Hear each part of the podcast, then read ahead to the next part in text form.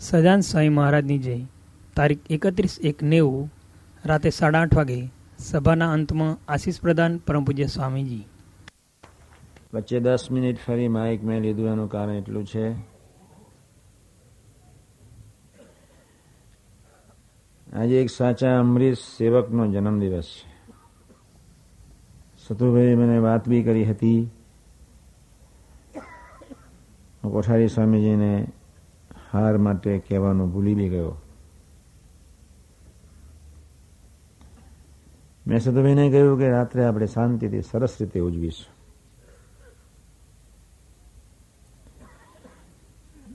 વડોદરા મંડળના પાયાની ઈંટ એ તો ઠીક. વડોદરા મંડળને પોષણ કરનાર એ તો ઠીક. જેના હૈયાને વિશે સત્સંગની જ મમતા પ્રગટેલી છે, એ બી એક સામાન્ય વાત છે. પણ ભગતજીની મોટા મોટી વિશેષતા એ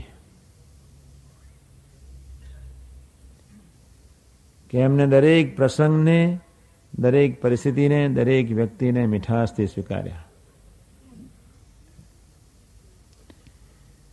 એનું દિલ કેવું હશે? વર્ષો સુધી એક નાની ઝૂંપડીમાં રહ્યા.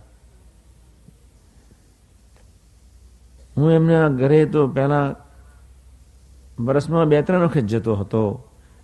અત્યારે ટાઈમ થોડો ઓછો મળે.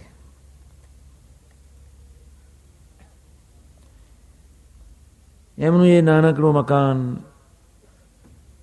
મારો હાથ એક દિવસ દિવાલને વાગ્યો. તો ઉપરથી નીચે ઉપરથી રચકનો ધૂર નહીં આવે. દસ જણ જો વધારે ઉપર ગયા હોય તો નીચે આવે. એવી એક પરિસ્થિતિમાં મસ્તીથી રહ્યા હશે. દીકરાઓ, દીકરીઓ બધું જ. પણ એના રહેઠાણનું એને કોઈ હૈયાનું છે દર્દ નહીં. મેં એમને એક દિવસ પ્રશ્ન કર્યો, સાત, આઠ વર્ષ પહેલા.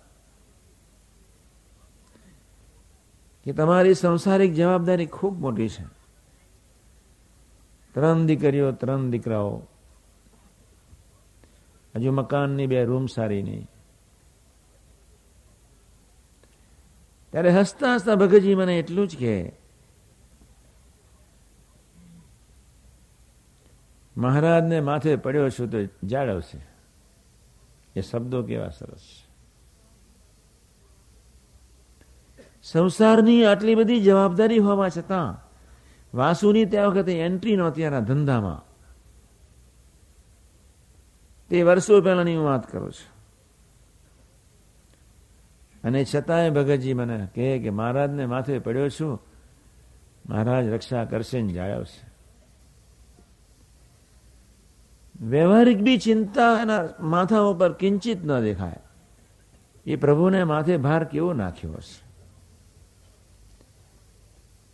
પોતાનું ઘર તદ્દન અસ્તવ્યસ્ત હોય ને એમને સંકલ્પ તો ખરેખર ન ઉઠે કે મારી ઘેર આવે, પાંદર હરિભક્તો જમે. એ બી નહીં, પ્રભુ જે રીતે રાખે, તે રીતે શાંતિથી જ રહેવું છે. ઓહો. બાકી સામાન્ય રીતે કે થોડી વ્યવસ્થા જો પ્રભુ કરી આપે, તો મારી ઘેર બધા સંતો બહેનોને જમવા તો બોલાવો. અમે બે ત્રણ જણ જમવા જઈએ એટલે બહુ પૂરું થઈ ગયું, બધું ભરી જાય. હું જ્યારે ભગતજીને ગયા જમવા જોતા કોઈને આમંત્રણ ના આપું, સાથે અમે સાત જઈએ એટલે ઘર પૂરું થઈ જાય. રસોડું કેવું? ચાર બાય સાત. હું જમવાનું, હું જમવા બેસું રૂમ કેવી? છ બાય આઠ. એમાં તો ગોદડા હોય કબાશ હોય બધું હોય. હાલે આખો માડો હાલે. ત્યારે મને ભગતજીનો સૌથી વધારે ગુણ આવેલો કે આ પ્રભુના થઈને કેવા જીવે છે. ખરેખર આપણે વિચારવાનું છે. બે ચાર વર્ષ નહીં. હું તો જયારે ઓગણીસો ને સડસઠમાં આવ્યો ત્યારથી વડોદરાના મંડળની એ પાયાની ઈટ. બાપાએ જ એમને દર્શન દઈને કહ્યું હતું કે હવે સોખડા જજો. યોગીજીમાંના યોગમાં નહીં છતાંય. એ સ્વામીજી કેવા સર્વજ્ઞ પુરુષ કે બાપાને બી ખબર હતી પોતાના એકાંતિક ભક્તને. બાપાનો સંકલ્પ સોખનાના યુગમાં અહીં દર્શન કરવા, અમે ત્યાં જૂના મંદિરે બેસીને, થાંભલે બેસીને ખૂબ આનંદ કરતા. ભગજી મને કહે કે આપણે પહેલા આનંદ કરતા એવો ક્યારે કરીશું? હું તો હસું. હું બાવ અને મંગળદાસ. અમે થાંભલો બેસીએ, પાંચ જણા હોય. સતુભાઈ આવે, ભગતજી આવે, વડોદરાથી. અમે ખૂબ આનંદ કરતા. હું બી ઘણી વાર વિચાર કરું કે મંદિરમાં હતો, ત્યારે હું ખૂબ સુખી હતો. ખાનગી વાત છે ઘણી વખત વિચાર ઉઠે કે નાનકડું મંદિર ફર્સ્ટ ક્લાસ રીતે ઠંડક કોઈ માથાકૂટ નહીં શાંતિથી ભજન કરતા શાંતિથી ગોષ્ઠી નિરાતે ફરવા જતા જસબેન હારાબેના ખેતરમાં જઈએ સાંજે ગોષ્ઠી કરીએ એટલા આનંદ સભર રહીએ જીવતા હતા એટલા બધા આનંદ સભર રહીએ પછી હું મને વિચાર ઉઠે એ ભજન એ આત્મીયતાનો લાવો, ફરી આપણે શાંતિથી ક્યારે? મને બી વિચારો ઉઠે. મેં કહું બ્રહ્માંડ મોટું થઈ ગયું આપણે દુઃખી થઈ ગયા. ખાનગી વાત છે. પણ ભગતજીની એમના જે ઘરની જે વ્યવસ્થા એના, પછી એમના છોકરાનો આખો બધા પ્રશ્ન પ્રોબ્લેમ્સ પણ મેં એમને જોયું ક્યારેય મારી આગળ સંસારના ભારની કોઈ દાડો વાત નથી કરી, હા. દીકરીઓનું શું, દીકરાઓનું શું, ઘરનું શું? ન મળે વ્યક્તિ ધરતી સુધી પર. ખરેખર ન મળે. મને એમની ઘરે જવામાં ખૂબ આનંદ આવે. હું તો જમવાનો તો જતો, એમનો ભાવ જોવા જતો, બસ દર્શન કર્યા કરો. પછી બધું વર્ણન કરે. આને આ બનાવ્યું છે, આને આ બનાવ્યું છે. બધી બહુ વસ્તુઓ મૂકી દે. ભગતજી હું તો ત્રણ ચીજ બનાવી. શાંતિથી ખવાય, હું કેટલા હાથ ગાલીશું. તારા ભગતજી મને કહે, દરેકની પર તમારી દ્રષ્ટિ પડી જાય ને તો પેલા લોકોનું દિલ બદલે જાય. મેં હવે સમજણ કેવી છે? ધરતી પર આવી વ્યક્તિ અહીંયાથી તમે કહો. આ ભગતજીના હું શબ્દ કહું છું. એ બેઠા છે ને વખાણ નથી કરતો, પણ એના શબ્દો કે આ બધું જે વસ્તુઓ બધા લાલાભાઈ શેઠની ઘેરથી આવતું ખમણી બીજે બનતી હોય, ઘણું ઘણું આવે. મને પેલું ગાડીઓ બહુ ફાવે, ફરસાણ થોડું વધારે ફાવે, ઓઢવો ને ખમણી ને પૂડા ને, એ બધું જ હોય. અને કે તમે નહીં જમો તો ચાલશે તમારી દ્રષ્ટિ પડી જાય છે ને બસ. બધું નિર્ગુણ થઈ ગયું, બધાના દિલને પચી ગયો. બધાનું રૂડું કેવું થઈ જશે? ખુનામ બેસીના મહિમાનો વિચાર કરજો. ખરેખર વિચાર કરજો. તમારી ઘેર આવ્યા હોય ને તમે ભાવથી કદાચ બનાવ્યું હોય જમે ન લઈએ તમારી દશા કેવી થાય? એટલે વિચાર તો કરવો પડે. મગજની ઘેર હું જોઉં તારે અડધી ખાઉં, અડધી ન ખાઉં. એટલે એટલા બધા પદાર્થો દિલથી બિચારા. અને આખું મંડળ. રણછોડજી અમારે એ છોટા ને અમારી મંડળી ને નાથા કાકા નાથા લાલ ને બધા જ. અને અમારા પ્રમુખ તો હોય જ. કંઈક ને કંઈક વસ્તુઓ આવે. આજે ભગતજીનો પ્રાગટ્ય. અમરીશ સેવકનું એક દર્શનની વાત કરવી હતી એટલે વચ્ચે માઇક લીધી. ત્યાં ગુલ્લભ સ્વામી કે, ફરી તમે હમણાં જ? મેં કહું ભાઈ, હમણાં જ. પછી હું ભૂલી જાઉં. તો હમણાં કે, ના, અમને બધા બીજા ઘણા બાકી છે. પાંચ દસ મિનિટ જ, વધારે મારે નથી બોલવું એમ. મેં એને વાત સામાન્ય સમજાવી. ભગતજીના તો ગુણગાન ગાઈએ એટલા ઓછા છે. કોઈ નહોતું ત્યારે અમારી સભામાં હું, રસિકભાઈ ને ભગતજી, અમે પાંચ જણા હતા. વડોદરાની ધરતી પર કોઈ નહોતો. અને એટલી મીઠાશથી અમારી સેવા કરે, એ પ્રીતિ કેવી છે રવિવારની સભા જ્યારે શરૂ કરી, અમે પાંચ જણ પછી દાજીના ઘરે શરૂ કરી. ઇન મીન ટાઈમ સતુભાઈ પછી ભળ્યા ઇન મીન ટાઈમ પછી લાલાભાઈ શેઠનો યોગ થઈ ગયો. પછી હવે શાંતિભાઈ અમારા રાજગર, આરસોનો સરદાર. વિજય સોસાયટી પછી એ યોગમાં આવ્યા. પછી મારે મામાને બધા જ, પછી ફકીરભાઈ બધી, ફકીરભાઈ સતુભેદો સાથે હતા. પણ ધીમે ધીમે પછી ઘણો વિકાસ થઈ ગયો. આજે તો વડોદરાની ધરતી પર કેટલાય એવા કુટુંબો છે જેની ઘરે હું આઠથી નવ વર્ષ પછી પણ નથી ગયો. હવે જવું છે, હા, હું આવવાનો છું. તમે ગભરાશો નહીં. રાજકોટમાં તો છાશ મારે જઉં છું. નવ, આઠ, નવ વર્ષ થયા છે, વડોદરાના હરિભક્તોની ઘરે પધરામની ગઈ. એક હરિભગત પરમ વચ્ચે એમના જય સ્વામિનારાયણ ગયા. જય સ્વામિનારાયણ. રાજી થઈ ગયા. પછી હું આવવાનો છું એટલું બોલ્યા. એટલા રાજી થઈ ગયા, એટલે રાજી થઈ ગયા. તો પેલા હરિભગત કે હા આજે આનંદ થયો. સત્તર વર્ષે પણ સ્વામીએ આવવાનો સંકલ્પ તો કર્યો. એની ઘેર ગયા સત્તર વર્ષ થયા.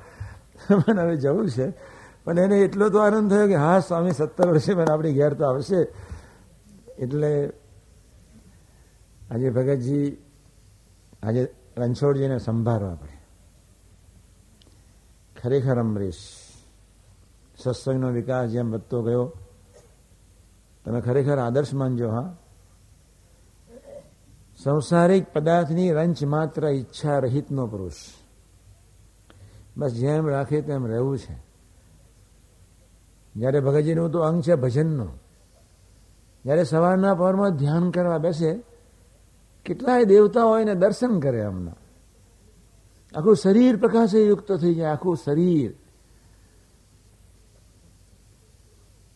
એક દિવસ તો બાંસરી સાથે પ્રભુ આવ્યા. એટલે ભગતજીએ પૂછ્યું કે, તમે પ્રભુ એકદમ કેમ દર્શન દીધા? કૃષ્ણ પરમાત્માએ સરસ દર્શન દીધા. દિવ્યતાથી બસ. રસગન મૂર્તિ સ્વરૂપે. કૃષ્ણ પ્રભુ એટલું જ બોલ્યા, તમ જેવા ભક્તના દર્શન કરવા આવ્યો છે. આ તમારી વાત હું ખોટી નથી કહેતો ભગતજી સાક્ષી છે. એ ભક્તરાજ કેવા? એનું દિલ એવું ઉંમર ગયો ચોવીસ કલાક. આજે મારી પાસે ઉપર આવ્યા.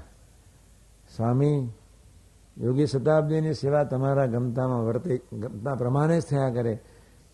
એવો મને બુદ્ધિ આપજો, આજે જન્મદિવસ છે. તારે તો ફરી પછી મને ખ્યાલ આવ્યો. એટલે મેં ત્યાં આગળ સ્વામીને કહ્યું દસ મિનિટ તો મને આપવી પડે જ. રણછોડજીએ ખરેખર ભાર ઉપાડી લીધો. મરદ માનસ રણછોડજીએ બહુ ખુલ્લું કહ્યું, ભગતજી હું ધંધો કરીશ, તમે સત્સંગનું કામ કરો. કોણ કહી શકે? વાસુ તો પછી એન્ટ્રી લીધી. રણછોડજી દાખલો કરે. ભગતજી તો સવારે થોડું જી આવે, બસ. તમારા ભક્તની સેવા મારા માટે તો સર્વસ્વ છે. રણછોડજીનું દિલ કેવું? ભગતજી કિંચિત દુઃખી ન થાય એવું દિલ, એ ઉમરકાથી વર્તે. ભગતજીને કિંચિત ભાવફેર ન થાય એવા ભાવથી વર્તે. ભગતજી કોઈ પણ ભોગે રાજી રહેવા જોઈએ. એવો આજે એના હૈયાને છે એક ધાર્યો મળકો એ ભક્તિના દિલ કેવા હશે એટલે આજે ભગતજીના પ્રાગટ્ય દિને રણછોડજી જેવા સેવકને સંભાળીને આપણે એટલું ધ્યાન રાખવું મારે તો બધા પાંચ દસ એવા જીવન મુક્તોના ગુણગાન ગાવાનો છું, કાલે પરમ દિવસે. આજે એવા જીવન મુક્તોના યોગમાં આપણે, એવા સમાજમાં બેઠા છીએ. એકને સંભાળીએ, બીજાને યાદ કરીએ. દરેકમાં કંઈક ને કંઈક આપણને દરેકમાંથી કંઈક મળે જ. એવો એક ભવ્યાતીત ભવ્ય સમાજ બાપાએ જ્યારે સર્જીને આપણા માટે મૂક્યો, એટલે હું કહું છું, આપણે કેવા નસીબદાર છે. કેવા એવા કેટલાય મુક્તો છે મારા સતાભાઈ. ક્યારેય કોઈનો અભાવ ભાવ ફેરવું છે ક્યારેય નહીં સપનામાંય નહીં. બોલાવો, ન બોલાવો, ઉપેક્ષા કરો. બે શબ્દ સાંભળો, ન સાંભળો. બે શબ્દ કહી દો. એમને દસ પંદર દિવસ બોલાવો નહીં એમને છ મહિનાનું ધ્યાન ન રાખો. કાંઈ નહીં એને ક્યારેય ઉપેક્ષા નહીં. મીઠાશ એના હૈયાને વિશે ક્યારેય જાય નહીં. ભગવાનની કેવી કૃપા છે. મીઠાશ એના હૈયામાંથી ક્યારેય ન જાય. આપણને તો આપણો સાથી મિત્ર ન મળે ન મળે, ન બોલાવે. આપણી તો કેવી દશા થઈ જાય. આજે એવા જીવન મુક્તોના સમાજમાં જ્યારે રહેવાનું થયું ભગતજીનો તો આજે પ્રવચનનો વારો નથી. ફરી કાલે કે પરમદિવસે આપણને લાભ આપશે. પણ આવા આદર્શ જીવન મુક્તોમાં આપણને. આપણા સાથી મિત્રો કે આ તો વડીલ છે. વડોદરાનો સત્સંગ એમને આભારી છે. એમના દાખલાના ફળ સ્વરૂપે છે. એક ધારા નિર્દોષ દાખલાના ફળ સ્વરૂપે દોડ્યા જ કરે, દોડ્યા જ કરે.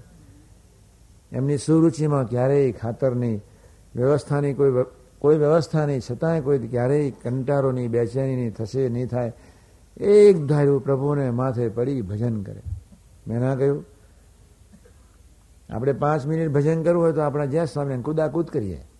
આપણું મન તો ક્યાંનું ક્યાંય ભાગી જાય. દસ પંદર મિનિટ તો થાકી જઈએ. હા સર સ્વામીએ દસ મિનિટ કેમનું ભજન હોય પાંચ મિનિટનું સ્વામી સારું. આ તો ત્રીસ ત્રીસ મિનિટ નહીં બબે કલાક ધ્યાન ભજન કરે. આખું શરીર પ્રકાશે બેસી જ રહે મૂર્તિમાં. કેવાય મંગલકારી. હાડકાથી ચામડાથી પરનું એ જીવન. આખું શરીર પ્રકાશે યુક્ત થઈ જાય. કેટલો એ દિવ્ય અનુભૂતિનો એ મંગલ અવસર. આપણે તો આંખ મીચે અંધારું જ દેખાય. આપણે વિચાર તો કરવાનો રહે કે ન રહે. આજે ખરેખર એ ભજનિક છે.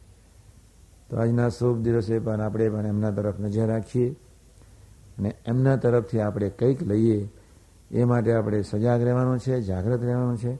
એટલે નથી કહેતો, આપણી નિષ્ઠા તો બાકી છે જ.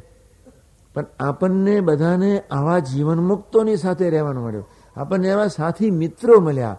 આપણને એવા સાચા આત્માના સગાઓ મળ્યા. ગુનિયેલ વિવેકી, વિનયી, નિર્દોષ પ્રકૃતિ હિત, પંચવિષયનો સંકલ્પ નહીં. ક્યાંથી સમાજ ધરતી પર હોય? આવા આપણા જીવન મુક્તોના સમાજમાં જ્યારે આપણને રહેવાનું મળ્યું, તમે ખરેખર દિલથી માનો કે આપણા જેવા કોઈ નસીબદાર નહીં. આજે ધરતી પર સારી વ્યક્તિઓ શોધવો પ્રશ્ન છે. ભારત ભડકે ભરી રહ્યું છે. નોર્ધન ઇન્ડિયા ટોટલ ખતમ. ટોટલ વીબી સિંઘે મને વર્ષો પહેલા સેવન્ટી નાઇનમાં સંદેશો મેસેજ મોકલ્યો હતો કે યુપીની સાડા અગિયાર કરોડની જનતામાં સ્વામી અગિયાર મનુષ્ય નથી. પાકિસ્તાન ને ચાઇનાની નાલાયકીને લઈને આખું જ નોર્ધન ઇન્ડિયાની બધી જ યુનિવર્સિટીમાં ચરસ ને ડ્રગ્સથી બધાના બ્રેઇન ખતમ થઈ ગયા. રાજી બિચારાને ખબર ન પડી, ભોળાનો એ સરદાર. કાંઈ બિચારાને ખબર ન પડી કે દિલ્હીમાં શું થાય છે. દિલ્હી કોંગ્રેસ લીડર હું ચાલીને જતો હતો મને મળવા આવ્યા મને કે સ્વામીજી કહા સે આ રહે હો મેં કે ગુજરાત સે ક્યાં કર રહે હો પછી આપણી પ્રવૃત્તિની બધી વાત કરી પછી મારી સાથે મંદિર આવ્યા મને કે સ્વામી દર વર્ષે દસ પંદર લાખ રૂપિયા ખર્ચ્યું પણ તમે દિલ્હી યુનિવર્સિટીમાં ના હો આજે ભડકે ભરતી અલ્હાબાદ યુનિવર્સિટી ભડકે ભરતી અલીગઢ યુનિવર્સિટી ભડકે ભરતી બનાર દિલ્હી અને બનારસ યુનિવર્સિટી જે સંસ્કૃતિનું ધામ, નરકાગરથી નીચી કોઈ કક્ષાએ જીવે છે ત્યાંના યુવાનો. નરક હોય નરક, નરકની યાતના એથી નીચી કક્ષાએ બનારસ યુનિવર્સિટીનો ખાત્મો. આજે ખતમ થઈ ગયો સમાજ. ક્યાં જઈશું? કોનો વિશ્વાસ? ક્યાં વિવેક? ક્યાં સંસ્કાર? આપણી પર તો કેટલી બધી કૃપા થઈ ગઈ. કે આજે પાંચ વર્ષનું નાના ટાબોરિયાને પોતાના દોષની ખબર પડે છે. અગિયાર વર્ષના નાના ટાબોરિયાને શું કરવું એ ખબર પડે છે. આ કેટલી બધી આપણી કૃપા થઈ ગઈ. અને એટલે જ હું કહું છું કે આવા સમાજમાં જ્યારે રહેવાનું મળ્યું, ત્યારે દિલથી માનજો કે આપણે ખૂબ નસીબદાર છે. તો હવે વધારે કથા નથી કરવી. હજી તો ઘણા વક્તાઓએ લાભ આપવાનો છે. રાતના એક વાગ્યા સુધી ચલાવવું છે. તાલીઓ પાડો કે ન પાડો? કોઈ ઉઠવાનું છે જ નહીં. આપણે પાકો જ કોન્ટ્રાક્ટ છે. હવે આપણને નિર્મળ સ્વામી ત્રીસ પાંત્રીસ મિનિટ સુધી એમને જેટલો ટાઈમ લેવો હોય એટલો વ્યવસ્થિત ટાઈમ લઈ અને આપણને લાભ આપે. સહેજાન સ્વામી મહારાજને.